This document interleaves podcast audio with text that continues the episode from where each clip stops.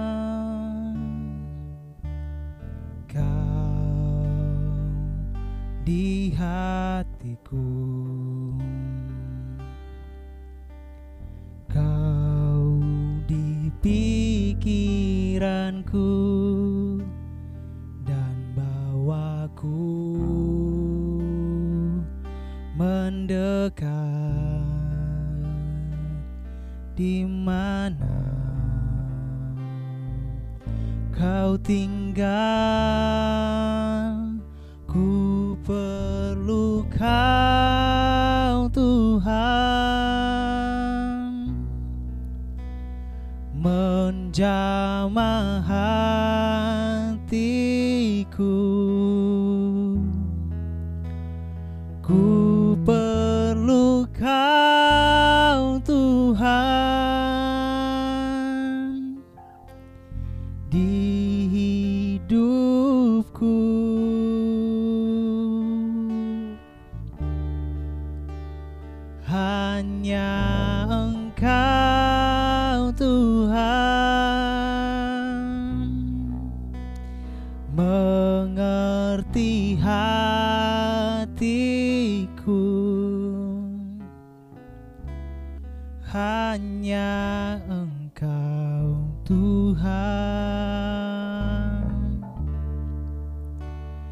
yang ku perlu.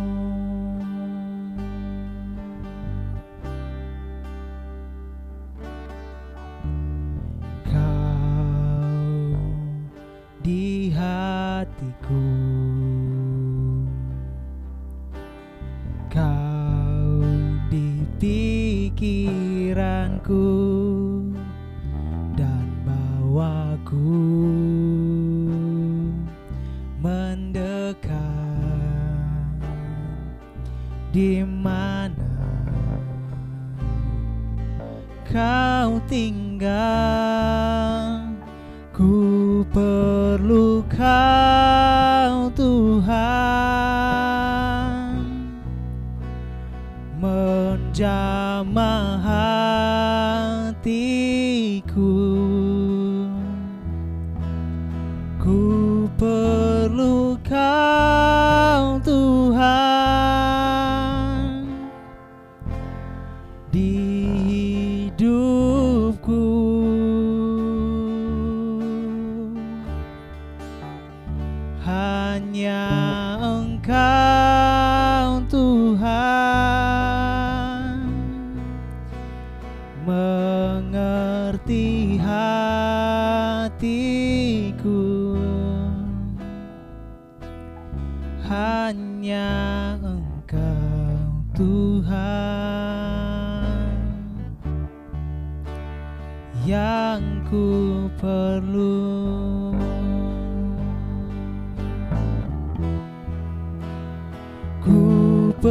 terluka.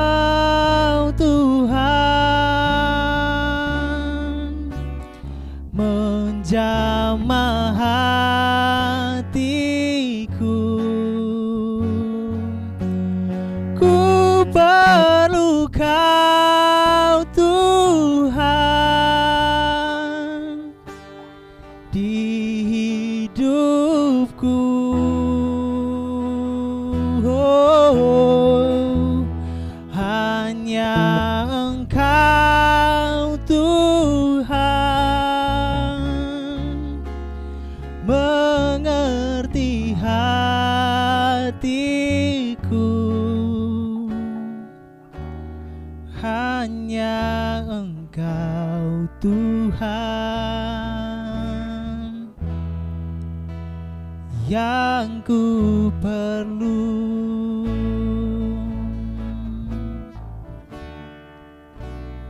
Hanya Engkau Tuhan.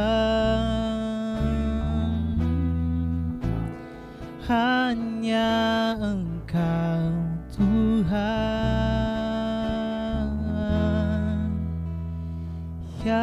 Ku perlu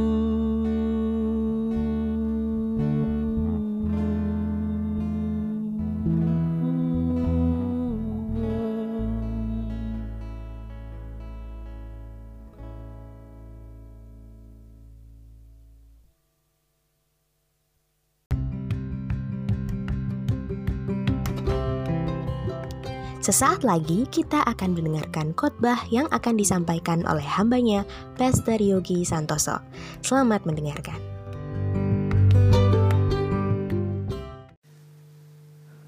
Halo teman-teman 4G Generation. Nah, hari ini kita akan uh, belajar dari kebenaran firman Tuhan. Dan senang sekali aku bisa berbagi dengan teman-teman semua. Sekalipun di tengah keterbatasan sekarang ini, tapi kita masih tetap bisa beribadah sekalipun harus terpisah jarak ya. Tapi tidak menghilangkan esensi kita untuk kita bisa beribadah, belajar firman Tuhan yang akan terus menguatkan kehidupan kita. Tema kita kali ini adalah tentang peduli. Nah, sebelumnya kita akan baca dulu. Nanti kita akan membahas, belajar sebelum kita bisa sampai ke peduli dengan orang lain atau dengan sesama kita kita bisa punya kepedulian ya mungkin buat kota, buat bangsa kita, buat keluarga, buat teman-teman kita. Yang perlu kita sadari adalah sebetulnya Tuhan sudah terlebih dulu peduli dengan kehidupan kita. Ini dulu yang harus kita pahami bersama bahwa sebelum kita bisa peduli kepada orang lain, memang secara manusia kita bisa, tapi biasanya ada batasannya. Beda kalau kita terlebih dahulu merasakan kepedulian Allah. Tuhan yang begitu peduli dengan kehidupan kita dan kemudian kita bisa belajar peduli.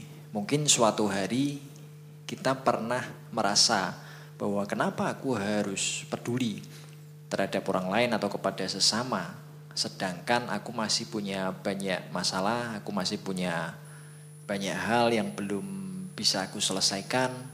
Kenapa aku harus peduli? Kita mulai dari Matius pasal 22 ayat 36 sampai 40. Guru hukum manakah yang terutama dalam hukum Taurat? Jawab Yesus kepadanya, "Kasihlah Tuhan Allahmu dengan segenap hatimu dan dengan segenap jiwamu dan dengan segenap akal budimu." Itulah hukum yang terutama dan yang pertama. Dan hukum yang kedua yang sama dengan itu ialah kasihlah sesama manusia, sesamamu manusia seperti dirimu sendiri. Pada kedua hukum inilah tergantung seluruh hukum Taurat dan kitab para nabi. Yang pertama kita harus mengasihi Tuhan, love God, seperti yang kita tahu. Dan sepertinya ini sudah jadi kewajiban kita, love God, kemudian love people, hukum yang kedua. Ada dua hukum di sana. Tapi ada yang menarik di hukum yang kedua sebetulnya juga tersimpan atau mengandung makna hukum yang ketiga walaupun sebetulnya ada hanya ada dua hukum kasihlah Tuhan alamu hukum yang kedua kasih sesamamu dan ada tambahannya di sana kasih sesamamu seperti dirimu sendiri, as yourself. Ini berarti kita tidak bisa mengasihi sesama atau mempedulikan sesama kita sebelum kita mempedulikan diri kita. Artinya sebetulnya dari dua hukum ini ada tiga hukum sebetulnya love God, love people, love yourself. Mungkin yang love yourself ini jarang kita dengar karena mirip-mirip dengan selfish atau ego. Ini yang membedakan. Sebetulnya love yourself berbeda dengan selfish. Mencintai atau mengasihi diri sendiri tidak selalu berkonotasi egois. Kasihlah sesamamu seperti kamu mengasihi dirimu sendiri. Self love yourself atau kata lainnya self care ya, kepedulian terhadap diri sendiri. Ada banyak orang mungkin berusaha mempedulikan orang lain, tapi ternyata dia lupa mempedulikan dirinya sendiri. Apa yang dimaksud dengan self-care atau love yourself? Ini berbeda sekali dengan selfish. Love yourself adalah bagaimana kita memandang diri kita, posisi kita, siapa kita, dari sisi Tuhan memandang. Bagaimana kita memandang diri kita seperti Tuhan memandang Bagaimana kita melihat diri kita seperti Tuhan melihat. Penerimaan dirimu sendiri, berdamai dengan dirimu sendiri. Apa yang Alkitab katakan atau firman Tuhan katakan tentang dirimu sendiri. Itulah love yourself, kasih dirimu sendiri. Seperti Tuhan mengasihi engkau. Baru dari sanalah kita akan mengalir kepedulian dan kasih buat orang lain. Selama kita belum bisa menerima diri kita, mengasihi diri kita, berdamai dengan diri kita, dengan masa lalu kita, maka akan sulit buat kita untuk bisa love people, mengasihi orang lain. Karena kita berkata kasih sesamamu seperti dirimu sendiri. Standar di dalam kita mengasihi diri kita sendiri akan menjadi juga standar bagaimana kita bisa mengasihi dan menerima orang lain. Kalau kita saja sulit untuk menerima diri kita sendiri dengan keberadaan kita, dengan keluarga kita, dengan semua apa yang kita punya, maka kita juga akan sulit untuk menerima orang lain. Kalau kita sulit menerima kekurangan diri kita, maka akan sulit juga kita bisa menerima kekurangan dan kesalahan orang lain. Seperti itu prinsipnya. Jadi yang pertama adalah love yourself atau self care. Ingat love yourself beda dengan selfish. Selfish itu ego, mementingkan diri sendiri. Ini beda dengan self pity atau mengasihi, mengasihani diri sendiri. Beda sekali. Love yourself atau self care artinya memandang dirimu sendiri seperti Tuhan memandang. Seperti apa Tuhan memandang kehidupan kita? Kita akan lihat ayat-ayat yang paralel dengan Matius 22 ayat 36 sampai 40 ini tentang hukum yang terutama di dalam Lukas 10 ayat 25. Lukas 10 ayat 25, kisah lengkapnya sampai ayat 37. Judulnya adalah orang Samaria yang murah hati.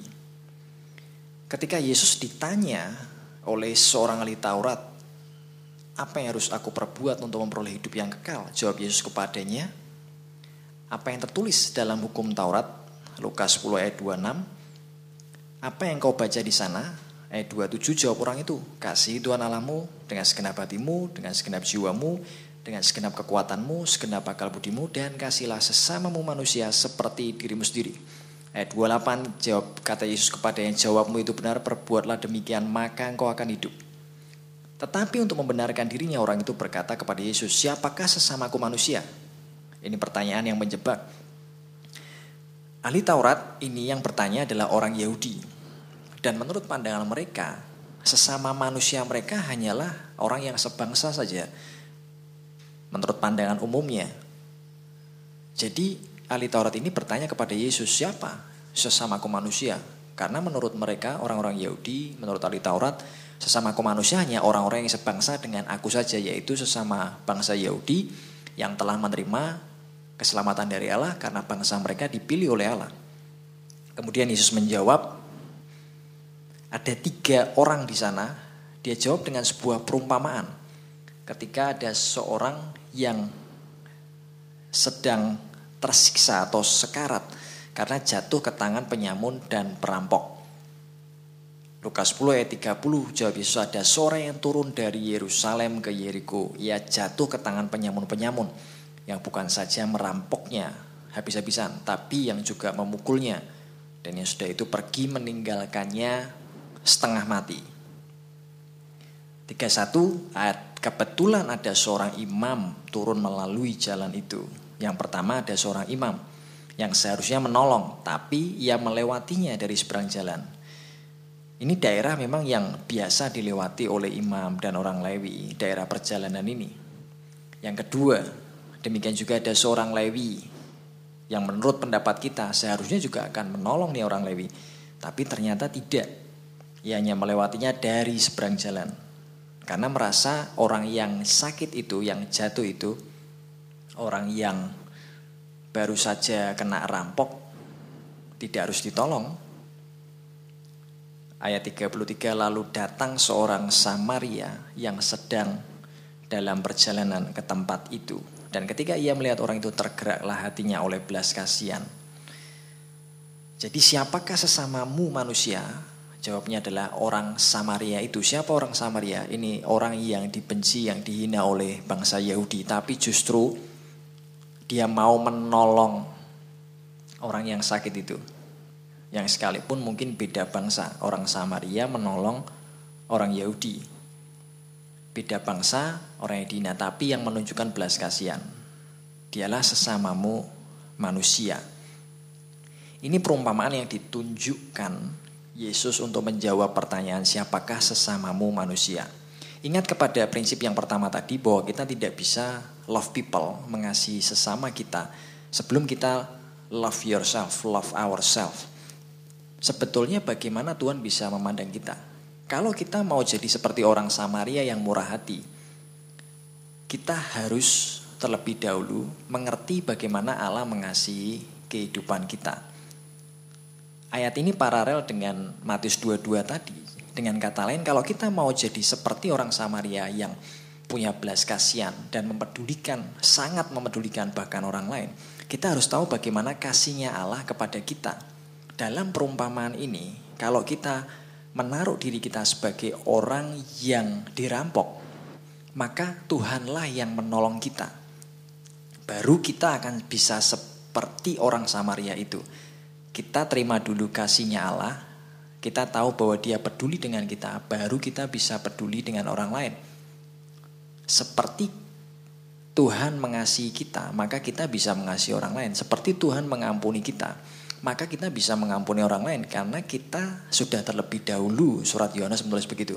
Kita sudah terlebih dahulu merasakan dan menerima kasih Allah, maka kita bisa mengasihi orang lain. Mengasihi sesama kita, peduli dengan sesama kita. Kalau kita tahu betapa pedulinya Tuhan kepada diri kita, maka kita bisa mulai peduli dengan orang lain apa yang Tuhan lakukan kepada kita sebetulnya cerminan dari orang Samaria ini. Kalau kita tempatkan diri kita sebagai orang yang dirampok, maka Tuhanlah yang menolong kita. Apa yang orang Samaria itu lakukan kepada orang yang sedang menderita ini? Ayat 34, ia pergi kepadanya lalu membalut luka-lukanya. Yang pertama dibalut luka-lukanya. Bukankah itu yang Tuhan lakukan sebagai gembala? Kita sebagai dombanya yang terluka, dia membalut luka kita sudah itu ia menyiraminya dengan minyak dan anggur, dibersihkan dengan minyak dan anggur. Yesus membersihkan dosa kita. Kemudian ia menaikkan orang itu ke atas keledai tunggangannya sendiri lalu membawanya ke tempat penginapan dan merawatnya. Dibawa ke tempat peristirahatan. Kita dibawa ke tempat peristirahatan yang tenang untuk beristirahat, untuk dirawat, untuk disembuhkan. Ayat 35 keesokan harinya ia menyerahkan dua dinar kepada pemilik penginapan itu. Rawatlah dia dan jika kau belanjakan lebih dari ini, aku akan menggantinya waktu aku kembali.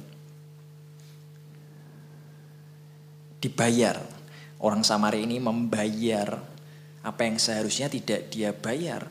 Tapi hanya karena belas kasihannya, dia memberikan jauh lebih dari apa yang seharusnya ayat 34 ada hal yang menarik di sana kalau teman-teman baca di terjemahan bahasa Inggrisnya dituliskan bahwa dia merawatnya. Di sanalah tertulis he take care of him and took care of him. Itulah kepedulian, dirawat, mempedulikan. Kalau kita mau belajar jadi seperti orang Samaria yang peduli dengan orang lain, kita harus terlebih dahulu mengerti bagaimana pedulinya Tuhan dalam hidup kita. Ingat Tuhan, apa yang sudah dia lakukan, dia menebus kita. Dia mengangkat kita jadi anaknya. Dia balut lukanya, dia bayar kita bukan hanya dengan minyak dan anggur, bukan hanya sebesar dua dinar, tapi dia bayar kita dengan darahnya sendiri. Dia sangat sangat mempedulikan kita.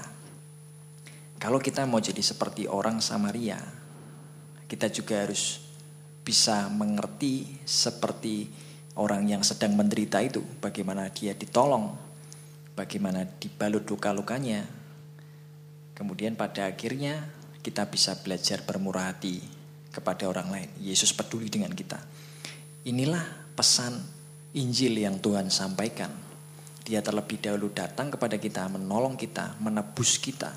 Dari penebusannya itulah kita diselamatkan siapa pun yang percaya, whosoever who believes yang percaya, maka Injil itu adalah kekuatan Allah yang menyelamatkan.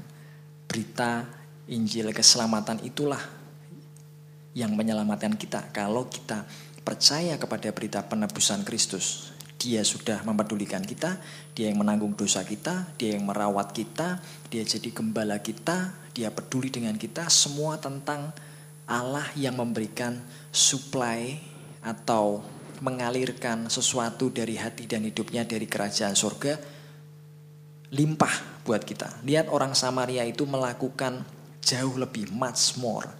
Jauh lebih dari apa yang sekedar jadi kewajiban. Itulah yang Allah lakukan.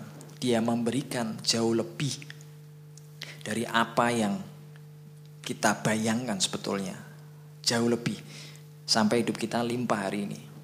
Dia berikan pengampunan, dia berikan anaknya sendiri, menghapus dosa kita, merawat kita, membimbing kita, dan memberikan supply-supply secara jasmani dan rohani sampai hidup kita berkelimpahan. Berkelimpahan tidak harus bicara soal kekayaan, salah satunya ya, pasti ada berkat jasmani dan rohani, supply. Lima roti, dua ikan. Aku datang untuk memberikan hidup dan hidup dalam berkelimpahan, berkualitas, di bumi seperti di sorga. Dalam semua hal dalam hidup kita, dia memberikan supply yang kita butuhkan. Orang Samaria ketika dia tolong, dia berikan semuanya. Dirawat, dibawa ke penginapan, dibayar penginapannya, dirawat sampai sembuh. Jauh lebih dari yang dibayangkan. Itulah yang Tuhan lakukan. Untuk menutup bagian ini, kita baca di Filipi 2 untuk memperjelas dan masuk dalam kesimpulan akhir kita. Filipi 2 ayat 12 dan 13 ini ayat yang biasanya kita dengarkan atau kita dapatkan tapi ada sesuatu yang beda kalau kita memahaminya dengan lebih lengkap lagi. Filipi 2 ayat 12 sampai 13 ya saudara-saudaraku yang kekasih kamu senantiasa taat karena itu tetaplah kerjakan keselamatanmu dengan takut dan gentar Bukan saja seperti waktu aku masih hadir, tapi terlebih pula sekarang waktu aku tidak hadir. Ayat 13, karena Allah yang mengerjakan di dalam kamu baik kemauan maupun pekerjaan menurut kerelanya. Kalau teman-teman lihat di terjemahan bahasa Inggris, mungkin di King James atau terjemahan-terjemahan yang lain, teman-teman bisa lihat, tetaplah kerjakan keselamatanmu dari kata ini. Tetaplah kerjakan keselamatanmu. Wherefore, my beloved, as ye have always obeyed, not as in my presence only, but now much more in my absence. Work out your own salvation. Work out. Ada kata work out di sana. Kerjakan itu dari terjemahan lainnya adalah work out. Bukan work for. Ingat keselamatan kita itu tidak bisa kita usahakan. Keselamatan kita karena iman percaya kita, karena kasih karunia Allah oleh karena kasih karunia Allah dan melalui iman kita. Work out. Kenapa kita bisa work out? Kerjakan, hidupi. Hidupi keselamatanmu. Work out your own salvation. Bukan work for. Kita tidak sedang mengusahakan, kita tidak sedang peduli atau berbuat baik kepada sesama supaya diselamatkan, bukan work for salvation tapi work out, hidupi. Kenapa hidupi? Karena ayat 13. Ayat 13 karena Allah sudah terlebih dahulu mengerjakan di dalam kamu. For it is God which work in you both to will and to do. Keinginannya dari Tuhan. Jadi kalau ada keinginan kita untuk berbuat baik, mengasihi sesama, mengerjakan keselamatan kita, Tuhan yang mengerjakan. Both to will, baik itu keinginan dan kemampuan untuk melakukan, untuk menyenangkan Allah, semua dari Tuhan. Jadi tepatlah perkataan ini semua dari Tuhan, oleh Tuhan, dan untuk kemuliaannya. Bagian kita hanya menerima, buka hati, dia perlengkapi kita, dan kita work out, hidupi, alirkan gitu kira-kira. Bukan berusaha dengan kemampuan manusia kita, tapi alirkan aja. Apa yang sudah kita dapatkan dari Tuhan, alirkan. Kepedulian itu harus mengalir dari hati kita, bukan dipaksa-paksa sampai kita stres gitu. Tapi sampai mengintimidasi kita misalnya atau sampai membuat kita stres itu kembali ke kasihnya Allah, belajar menerima terlebih dahulu, belajar sabat, belajar res. Teman-teman terima kasihnya Tuhan, ingat kepeduliannya, rasakan dan nikmati itu, maka orang yang penuh mengalami kasih dan kepedulian Allah pasti punya kepedulian kepada orang lain. Kecil atau besar itu relatif, sejauh pertumbuhan imannya, sejauh kerelaan hatinya. Tapi di sini prinsipnya, kalau belum work in, kalau kita tidak mengizinkan Tuhan work in dalam hidup kita, maka kepedulian itu nggak pernah bisa work out. Kerjakan keselamatanmu kan di dalamnya termasuk mengerjakan kebaikan, kepedulian, dan lain-lain. Dan itu harus ngalir. Jadi intinya adalah mari kita belajar untuk menerima kasihnya Allah, kemudian biarkan Tuhan work in dalam hidup kita, maka kita akan bisa work out peduli kepada sesama kita. Dari sinilah kita bisa mulai belajar peduli dengan teman-teman kita, bangsa, gereja, kota, keluarga, dan teman-teman kita. Tuhan Yesus memberkati kita semua.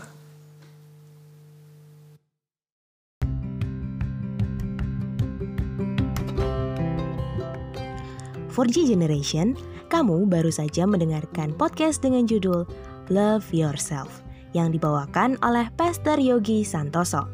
Setelah mendengarkan podcast ini, semoga kita semakin memahami bahwa kita perlu mengasihi diri kita sebagaimana Tuhan mengasihi kita. Mari kita belajar menerima kasihnya Allah dan biarkan dia bekerja dalam hidup kita supaya kita dapat memancarkan kasih itu kepada sesama. Sampai jumpa di ibadah online selanjutnya. Tuhan Yesus memberkati. For J Generation, For God Generation.